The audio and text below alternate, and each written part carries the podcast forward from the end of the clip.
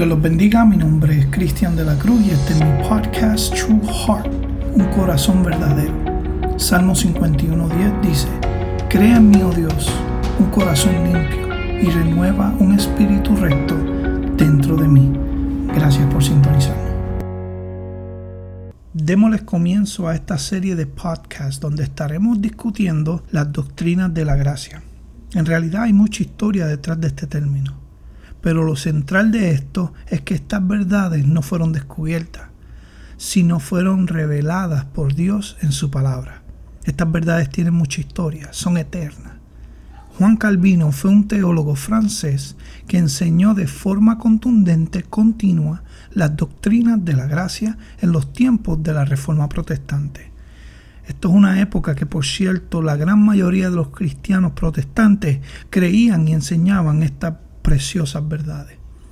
Lamentablemente vivimos en una época en la cual las etiquetas son un mal necesario y por eso muchas personas que creen en estas doctrinas se hacen llamar calvinistas, para así identificar que creen con respecto a varias de las cosas de las cuales se nos enseñan en la Biblia.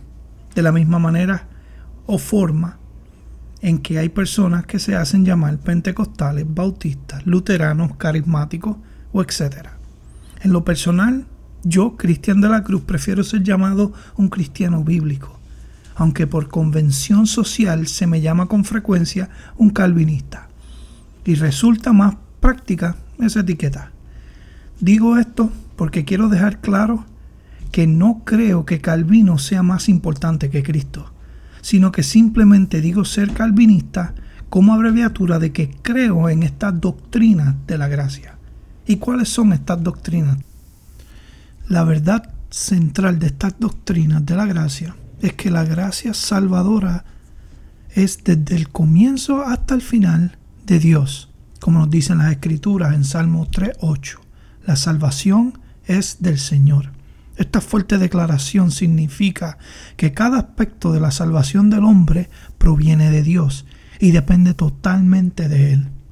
El apóstol Pablo afirma esto cuando escribe, porque de Él y por Él y para Él son todas las cosas a Él sea la gloria para siempre. Esto es Romano 11:36. Esto quiere decir que la salvación es determinada por Dios, comprada por Dios, aplicada por Dios y asegurada en Dios. De principio a final, la salvación es solo de Dios. Estas doctrinas se dividen en cinco puntos. Vamos a estar tocando en este episodio el punto número uno. Las voy a mencionar todas para que sepan cuáles son depravación total o corrupción radical. Esta es la condición y naturaleza del hombre. Elección incondicional, expiación limitada o redención particular. Gracia irresistible o llamamiento eficaz. Y perseverancia de los santos. En este episodio vamos a ver la condición del hombre, esta corrupción radical, de qué se trata. Esta depravación total es causada debido a la caída de Adán en el huerto del Edén. Romanos 5:12 dice, Por tanto, como el pecado entró en el mundo por un hombre, y por el pecado la muerte, así la muerte pasó a todos los hombres, por cuanto todos pecaron. Romanos 3:23 nos dice también, por cuanto todos pecaron y no alcanzan la gloria de Dios. Por esta razón el hombre es incapaz de creer en el Evangelio y ser salvo por sí mismo, ya que está muerto, ciego, sordo a las cosas de Dios.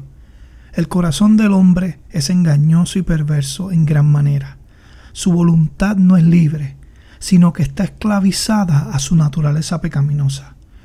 Por tanto, no quiere, y de hecho no, no puede, escoger el bien y rechazar el mal en lo que las cosas espirituales se trata. La mera ayuda del Espíritu, por consiguiente, no es suficiente para traer el pecador a Cristo, sino que es absolutamente necesario la regeneración, el nuevo nacimiento, en virtud de la cual el Espíritu imparte vida y una nueva naturaleza al pecador. La fe no es algo con lo cual el hombre contribuye a la salvación, sino que es en sí una parte del don de la salvación. Es el don de Dios al pecador, no el don del pecador hacia Dios. A continuación vamos a aclarar de qué trata esta depravación total y cómo se presenta en las escrituras. Nos preguntamos, ¿es el hombre básicamente bueno o básicamente malo? Mira lo que nos dice las escrituras. Eclesiastés 7:29. Solo esto he hallado, que Dios hizo recto a los hombres, pero ellos se buscaron muchas artimañas, muchos engaños, muchos trucos. Eclesiastés 9:3 dice, este mal hay en todo lo que se hace bajo el sol, que hay una misma suerte para todos. Además, el corazón de los hijos de los hombres está lleno de maldad. Hay locura en su corazón toda su vida. Después se van a los muertos. Romanos 5, 12 y 19 dice, Por tanto, tal como el pecado entró al mundo por un hombre, y la muerte por el pecado, así también la muerte se extendió a todos los hombres, porque todos pecaron. Porque así como por la desobediencia de un hombre, los muchos fueron constituidos pecadores, así también por la obediencia de uno, los muchos serán constituidos justos. Son todos los hombres pecadores y esclavizados a su naturaleza o hay alguna excepción? Yo sé que alguna vez he escuchado que han dicho los niños no conocen el bien y el mal, que, que tienen que llegar a cierta edad para reconocer el pecado. Y esto es totalmente no bíblico. No hay nada en las escrituras que me muestran que la inocencia de un niño sea completa, que seas totalmente inocente, que no haya pecado en sí. Mira lo que Salmo 51.5 nos dice. He aquí, este es el rey David. Yo nací en iniquidad y en pecado me concibió mi madre. El rey David no fue un acto de adulterio. Y él dice, he aquí yo nací en iniquidad y en pecado me concibió mi madre. Si el pecado por una persona entró al mundo y la muerte a través del pecado, eso quiere decir una vez Adán cometió el primer pecado, Adán y Eva cometieron su primer pecado, el pecado entró al mundo. So, todo lo que entra al mundo entra al pecado. La Biblia es claramente y nos enseña que los niños nacen pecadores. No es algo que después que nacen lo aprenden. A los niños no hay que enseñarle a mentirle. A los niños no hay que enseñarle a que sean egocéntricos. Salmo 58, 3 nos dice, desde la matriz están desviados los impíos, desde su nacimiento se descarían los que hablan mentira. Y volvemos a Romanos 3:23, por cuanto todos pecaron y no alcanzan la gloria de Dios. Todos han pecado y no alcanzan la gloria de Dios, no alcanzan las cosas de Dios por nosotros mismos. Miqueas 7, 2 al 4 dice, ha desaparecido el bondadoso de la tierra, y no hay ninguno recto entre los hombres. Todos acechan para derramar sangre. Unos a otros se echan la red. Para el mal las dos manos son diestras. El príncipe pide y también el juez una recompensa el grande habla de lo que desea su alma y juntos lo traman. El mejor de ellos es como un salzar y el más recto como un seto de espinos. El día que pongas tus centinelas, tu castigo llegará. Entonces será su confusión. Romanos 3, 9 al 12 dice, entonces ¿qué? ¿Somos nosotros mejores que ellos? De ninguna manera, porque ya hemos denunciado que tanto judíos como griegos están bajo pecado. Como está escrito, no hay justo, ni aun uno, no hay quien entienda, no hay quien busque a Dios. Todos sean desviados, aun se hicieron inútiles, no hay quien haga lo bueno, no hay ni siquiera uno. Esto es bien importante aquí porque aquí está hablando universalmente de la humanidad. Y aquí está este Pablo comparando. Entonces, somos mejores nosotros que ellos, los judíos de los gentiles. Y él dice, de ninguna manera, de ninguna manera. Tanto judíos como griegos, estamos todos bajo el pecado. Como está escrito, las escrituras enseñando este perfecto mensaje. No hay justo ni aun uno. No hay quien entienda. No hay quien busque de Dios todos se han desviado, se hicieron inútiles. No hay quien haga lo bueno, no hay ni siquiera uno, no hay ni siquiera uno. Estamos hablando desde la matriz hasta la vejez, no hay quien haga lo bueno. Es necesario una intervención divina, alguien que cambie nuestro corazón de piedra por un corazón de carne. Primera de Juan 1, 8 y 10 dice, si decimos que no tenemos pecado, nos engañamos a nosotros mismos. La verdad no está en nosotros. Si decimos que no hemos pecado, le hacemos a Él mentiroso y su palabra no está en nosotros. Pero a veces decimos, pero es que en lo más profundo de mi corazón hay algo bueno. Pero esto será una verdad bíblica. Sé que muchas veces He escuchado muchos dichos sobre seguir los deseos de nuestro corazón o hacerle caso a nuestro corazón. Y esta es una de las cosas más peligrosas que un creyente puede practicar. La escritura es clara sobre esta condición que observamos aquí. Hay una condición, hay una naturaleza, hay una depravación total en el corazón del hombre que no permite que el hombre, bajo su propio deseo, llegue a las cosas del Señor la situación no es meramente estoy ahogándome, envíeme en un salvavidas y está en mí salvarme si quiero. No, el escenario es el siguiente.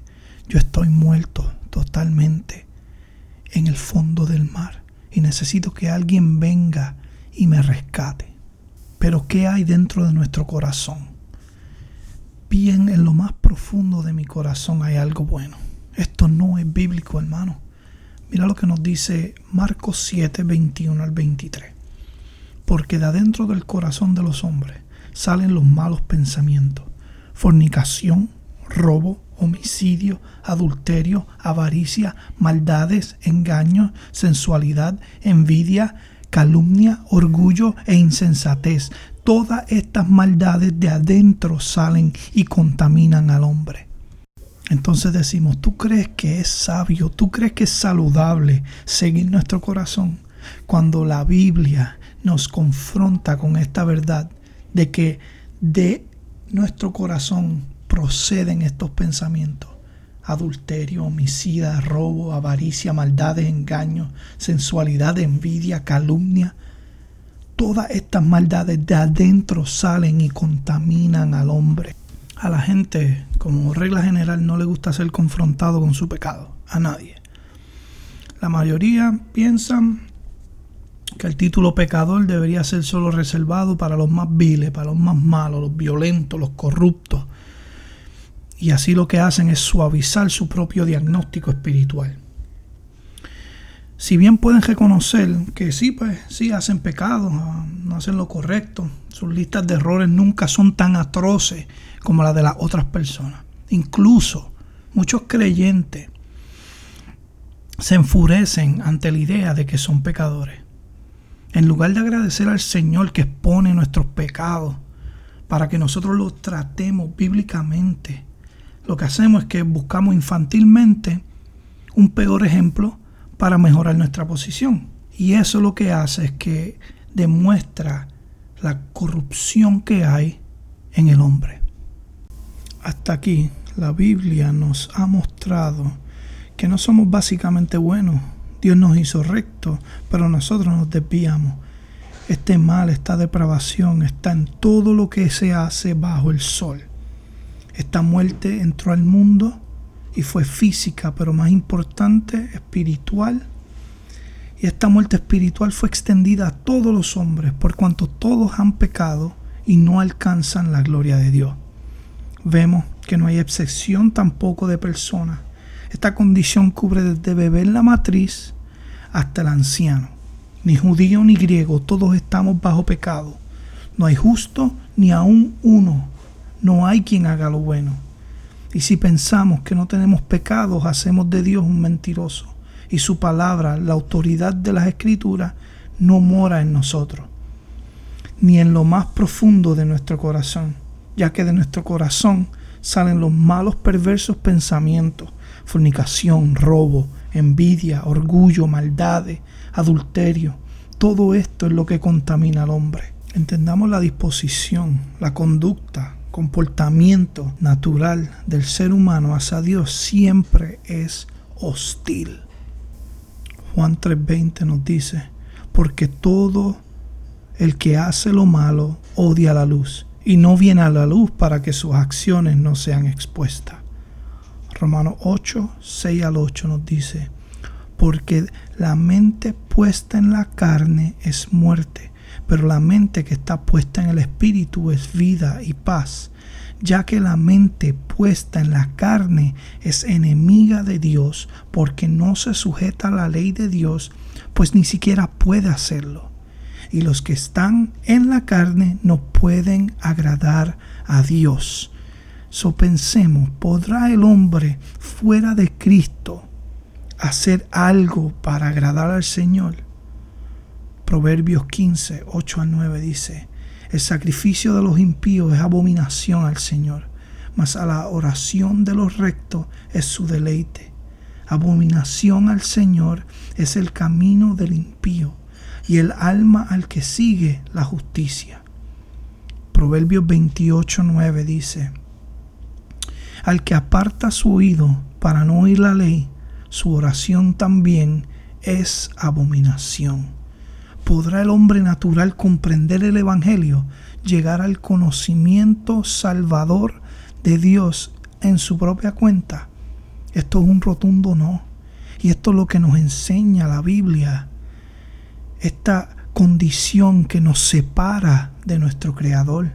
Primera de Corintios 2.14 dice, pero el hombre natural no acepta las cosas del Espíritu de Dios, porque para él son necedad y no las puede entender porque se disciernen espiritualmente. Te está diciendo aquí en 1 Corintios 2.14 que el hombre natural no acepta las cosas del Espíritu. Entonces, ¿cómo hay tanta gente que puede decir que si tú aceptas al Señor como tu Salvador, vas a ser salvo? Para mí eso es una mentira. Ustedes pueden ver que las escrituras lo dice, es claro. El hombre natural no acepta las cosas del Espíritu. Primera de Corintios 2.14. Porque para él son necedad y no las puede entender porque se disciernen espiritualmente. Primera de Corintios 1 del 21 al 24 y el versículo 18. Mira lo que dice, porque la palabra de la cruz es necedad para los que se pierden pero para nosotros, los salvos, es poder de Dios. Porque ya que en la sabiduría de Dios el mundo no conoció a Dios, por medio de su propia sabiduría, Dios, mira esto, el mundo no conoció a Dios por medio de su sabiduría.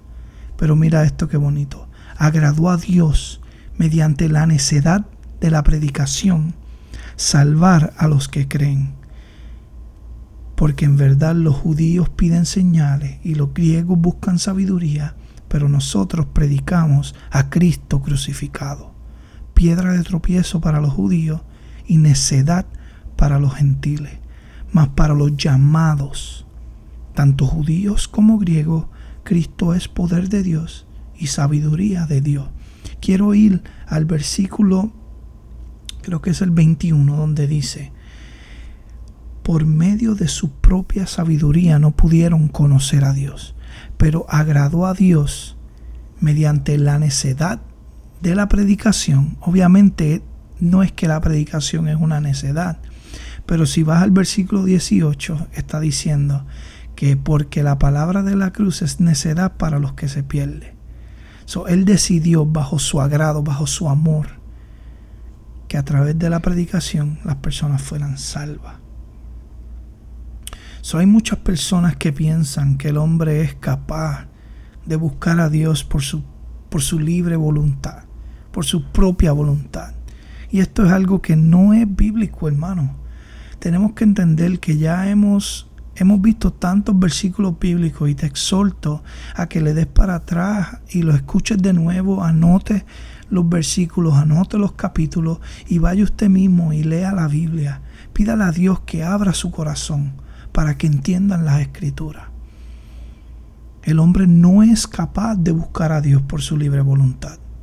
Salmo 10.4 dice, el impío en la altivez de su rostro no busca a Dios. Todo su pensamiento es no hay Dios. Salmo 10, 4. Vuelvo y lo leo. El impío en la altivez de su rostro no busca a Dios. Todo su pensamiento es no hay Dios. Todas sus maquinaciones son no hay Dios en todos sus pensamientos. Juan 3:20 dice, porque todo el que hace lo malo odia la luz, no viene para que sus acciones no sean expuestas. Hay una enemistad entre el hombre y Dios, una condición natural que está en el hombre que no permite que podamos acercarnos a nuestro Creador. Observemos la incapacidad del hombre en obedecer a Dios por su voluntad. Miren esto, hermano. Deuteronomio 29, versículo 2 al 4. Y convocó Moisés a todo Israel y les dijo, habéis visto todo lo que el Señor hizo delante de vuestros ojos en la tierra de Egipto, a Faraón y a todos sus siervos y a toda su tierra ¿Sabe de qué estamos hablando? Sabemos de las siete plagas, sabemos todo esta, todas estas plagas que llegaron al, al pueblo de Egipto. Entonces Moisés está diciendo al pueblo, ustedes han visto todo lo que hizo el Señor delante de nuestros ojos. A Faraón y a todos sus siervos y a toda su tierra. Las grandes pruebas que vieron, versículo 3, las grandes pruebas que vieron vuestros ojos aquellas grandes señales y maravillas. Pero el versículo 4 dice, pero hasta el día de hoy el Señor no os ha dado corazón para entender, ni ojos para ver, ni oídos para oír. Tú ves la incapacidad, como esto es una total dependencia de que a Dios, bajo su misericordia, bajo su gracia, nos pueda dar un corazón para amar sus cosas, unos ojos para ver sus maravillas y unos oídos para entender el Evangelio de la cruz, la cual es el poder de salvar nuestra alma. Mateo 11:27 dice, todas las cosas me han sido entregadas por mi Padre. Este es Jesús hablando. Y nadie conoce al Hijo sino el Padre. Ni nadie conoce al Padre sino al Hijo. Y aquel a quien el Hijo se lo quiera revelar. Este es el don de Dios. Es salvación. Créele el Evangelio. Esta condición no permite que nosotros hagamos esto. Por eso necesitamos un Salvador. Por eso tú necesitas un Salvador. So, no podemos por nosotros mismos aceptar este regalo de la salvación de Dios. ¿Tú crees que el hombre puede elegir a Dios y viene solo hacia Él? Cuando esta contaminación, esta depravación total, somos incapaces. Juan 3:27 dice, respondió Juan y dijo, un hombre no puede recibir nada si no le es dado del cielo, Aquí nos muestra cómo Dios es el autor de todo lo que recibimos. Juan 1, 2 y 13 dice, pero todos los que recibieron les dio, los que le recibieron les dio el derecho de llegar a ser hijos de Dios, es decir, a los que creen en su nombre, que no nacieron de sangre, ni de voluntad de carne, ni de voluntad del hombre, sino de Dios. Aquí es donde está esclavizada, donde tú puedes ver la esclavización de nuestra voluntad, el supuesto libre albedrío que todo el mundo dice que tiene para escoger lo bueno y lo malo. Si tú tienes un libre albedrío para escoger las cosas del Señor, ya yo hubiera escogido las cosas del Señor antes de que pasara todo lo que yo he pasado en mi vida. So, ¿qué estamos viendo en las escrituras? Que los que creen en su nombre, que nacieron, que no nacieron, perdóname, de sangre, ni de voluntad de carne, mi carne no me dejó nacer de nuevo, ni de voluntad de, hombre, sino fue de Dios. Juan 6:44 dice, nadie puede venir a mí. Este es Jesús, una vez más hablando, nadie puede venir a mí si no lo trae el Padre que me envió, y yo lo resucitaré en el día final. Versículo 65 y decía, por eso os he dicho que nadie puede venir a mí si no se lo ha concedido el Padre, si no se lo ha permitido el Padre. Romanos 9:16. Así que no depende del que quiere ni del que corre, sino de Dios que tiene misericordia.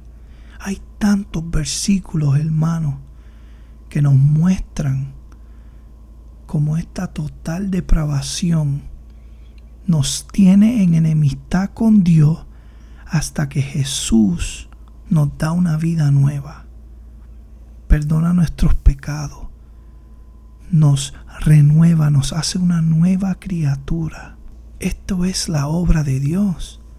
Primera de Corintios 1:30 dice, mas por obra suya estáis vosotros en Cristo Jesús, el cual hizo para nosotros sabiduría de Dios y justificación y santificación y redención. Volvemos, primera de Corintios 1:30. Mas por obra suya, Dios, la obra de Dios, estamos nosotros en Cristo Jesús.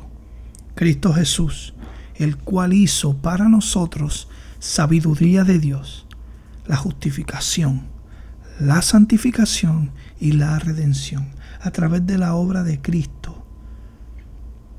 Nosotros entendimos la obra de Dios. Fuimos justificados en Cristo. Estamos siendo santificados en Cristo hasta la hora de redención. Ahora bien, ¿quién es el que provee la fe para creer? ¿Quién provee el arrepentimiento para lograr obtener esta salvación eterna? Mira lo que nos dice Hechos 16, 13 y 14. Y en el día de reposo salimos fuera de la puerta a la orilla de un río, donde pensábamos que habría un lugar de oración. Nos sentamos y comenzamos a hablar a las mujeres que se habían reunido allí y estaba escuchando cierta mujer llamada Lidia, de la ciudad de Tiatira, vendedora de telas de púrpura, que adoraba a Dios. Y el Señor abrió, abrió su corazón para que recibiera lo que Pablo decía. Esta persona que, que estaba allí en el río, que vendía telas púrpura, estaba adorando a Dios allí, pero el Señor abrió su corazón para que recibiera lo que Pablo decía. Hecho 11, 15 al 18. Cuando comencé a hablar, el Espíritu Santo descendió sobre ellos, tal como hizo sobre nosotros al principio. Entonces me acordé de las palabras del Señor cuando dijo, Juan bautizó con agua, pero vosotros seréis bautizados con el Espíritu Santo. Por tanto, si Dios le dio a ellos el mismo don que también nos dio a nosotros, después de creer en el Señor Jesucristo, ¿quién era yo para poder estorbar a Dios? Y al oír esto, se calmaron y glorificaron a Dios diciendo, así que también los gentiles ha concedido Dios el arrepentimiento que conduce a la vida. So también a los gentiles Dios le concedió el que el arrepentimiento conduce a la vida. Dios es el autor de la fe y el que también concede, el que te, te da, te otorga el arrepentimiento que nos va a conducir a la vida eterna. Filipenses 1:29. Porque a vosotros se os ha concedido, otra vez la palabra concedido, ha dado, se nos ha otorgado, por amor de Cristo, no solo creer en Él, sino también sufrir por Él. So que no tan solo se nos dio el creer en Él, sino también sufrir por Él. Efesios 2, 8 y 9 dice, porque por gracia habéis sido salvados por medio de la fe, y esto no es de vosotros, sino que es don de Dios, no por obras, para que nadie se gloríe. Segunda de Timoteo 2, 24 y 25. Y el siervo del Señor no debe ser resignoso, resilloso, sino amable para con todos, apto para enseñar, sufrido, corrigiendo tiernamente a los que se oponen. Por si acaso Dios le da el arrepentimiento que conduce al pleno conocimiento de la verdad. Aquí en segunda de Timoteo están hablando de los diáconos, de los pastores, están describiendo el, el pastorado, el diácono, el overseer, como se llame. So, y el siervo del Señor no debe ser resignoso, sino tiene que ser amable con todo, aptos para enseñar, sufrido, corrigiendo tiernamente a los que se oponen. Por si acaso Dios le da el arrepentimiento que conduce al pleno conocimiento de la verdad. Dios es quien da el arrepentimiento que nos conduce al pleno conocimiento de la verdad. No hay manera en que yo pueda arrepentirme sin antes ser concedido, otorgado por nuestro Creador. Segunda de Pedro 1.3 dice, por su divino poder, por el poder divino de Él, nos ha concedido, otra vez más otorgado, dado, todo cuanto concierne, cuanto corresponde a la vida y a la piedad, mediante el verdadero conocimiento de aquel que nos llamó por su gloria y excelencia. Otra vez otro hermoso versículo donde nos enseña que Dios está otorgando el poder. Nos da, nos, da lo, que nos, lo que corresponde a la vida y a la piedad todo esto es mediante el verdadero conocimiento de aquel que nos llamó por su gloria y excelencia. Juan 3:6 dice, lo que es nacido de la carne, carne es, y lo que es nacido del espíritu, espíritu es. Todo esto yo sé que es un poquito fuerte el ver, se ve esto sin esperanza, pero ¿pueden los hombres hacer algo para ayudarse a sí mismos? No. No, pero esas son las buenas noticias. Colosenses 2.13 dice que cuando estabas muerto en nuestros delitos y en la incircuncisión de vuestra carne, Él os dio vida juntamente con Él, habiendo perdonado todos nuestros delitos. todo esto se ve bien oscuro, pero es por una razón. De la única manera que tú puedes ver el amor de Dios es cuando tú entiendes o Él te hace entender la oscuridad del corazón del hombre. Con esto voy a terminar. De muerte a vida por Cristo. Efesios 2 del 1 al 5. Él nos dio vida a nosotros, que estábamos muertos en vuestros delitos y pecados, en los cuales anduvisteis en otro tiempo según la corriente de este mundo, conforme al príncipe de la potestad del aire, el espíritu que ahora opera en los hijos de desobediencia, entre los cuales también todos nosotros en otro tiempo vivíamos en las pasiones de nuestra carne, satisfaciendo los deseos de la carne y de la mente, y éramos por naturaleza hijos de ira, lo mismo que los demás. Pero Dios, rico en misericordia, por causa del gran amor con que nos amó, aun cuando estábamos muertos en nuestros delitos, nos dio vida juntamente con Cristo. Por gracia habéis sido salvos. Aquí está el glorioso evangelio mostrado en cinco versículos, explicándonos la naturaleza que antes teníamos como cristianos, que estábamos muertos en los delitos y pecados, en los cuales anduvimos en otro tiempo, como yo anduve en otro tiempo, siguiendo la corriente de este mundo, conforme al príncipe de la potestad del aire el espíritu que ahora opera en los hijos de desobediencia, entre los cuales también todos nosotros en otro tiempo vivíamos en las pasiones de nuestra carne, satisfaciendo los deseos de la carne y de la mente, y éramos por naturaleza hijos de ira. Pero Él, por su gran amor, por su gran amor y misericordia, nada en mí nada en mí, por su gran amor con que nos amó, aun cuando estábamos muertos, y aquí es donde define esta total depravación, estábamos muertos. Por favor, nosotros sabemos y entendemos que es una persona muerta.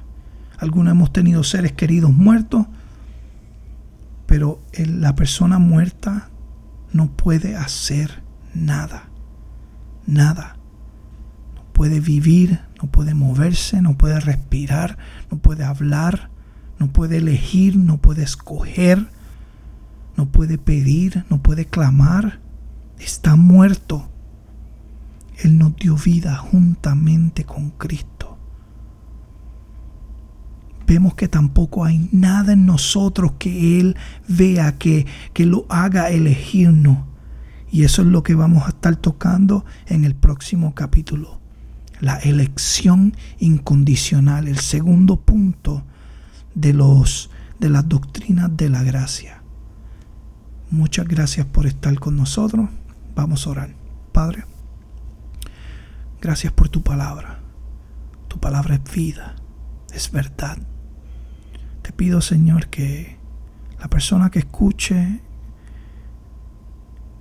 que tú le des el don de arrepentimiento pueda arrepentirse y que pueda disfrutar de la vida eterna. Padre, yo hago este contenido con el propósito de que hay tanta gente con sus enseñanzas, con sus doctrinas tradicionales, las cuales no permiten que vean el fruto y la belleza de tus palabras, como tú las quieres decir, como tú las quieres que la entendamos. Padre, yo te pido que tú cambies esos corazones de piedra y les des un corazón de carne para que amen tu palabra y para que quieran buscar y entender de tu palabra y que tú seas revelado a través de ella para conocimiento y para vida eterna. Gracias Señor. Te lo pido en el nombre de tu Hijo amado Jesús, quien sacrificó su vida por nosotros y nos ha entregado a ti. Gracias Señor. Gracias por sintonizar. Espero que haya sido de bendición este episodio. Puedes escribirnos a través de trueheartmedia@gmail.com. Puedes ver nuestras redes sociales en Facebook a trueheartmedia. Suscríbase, compártalo y espero que sea de bendición. Yo soy Cristian de la Cruz y Dios te bendiga.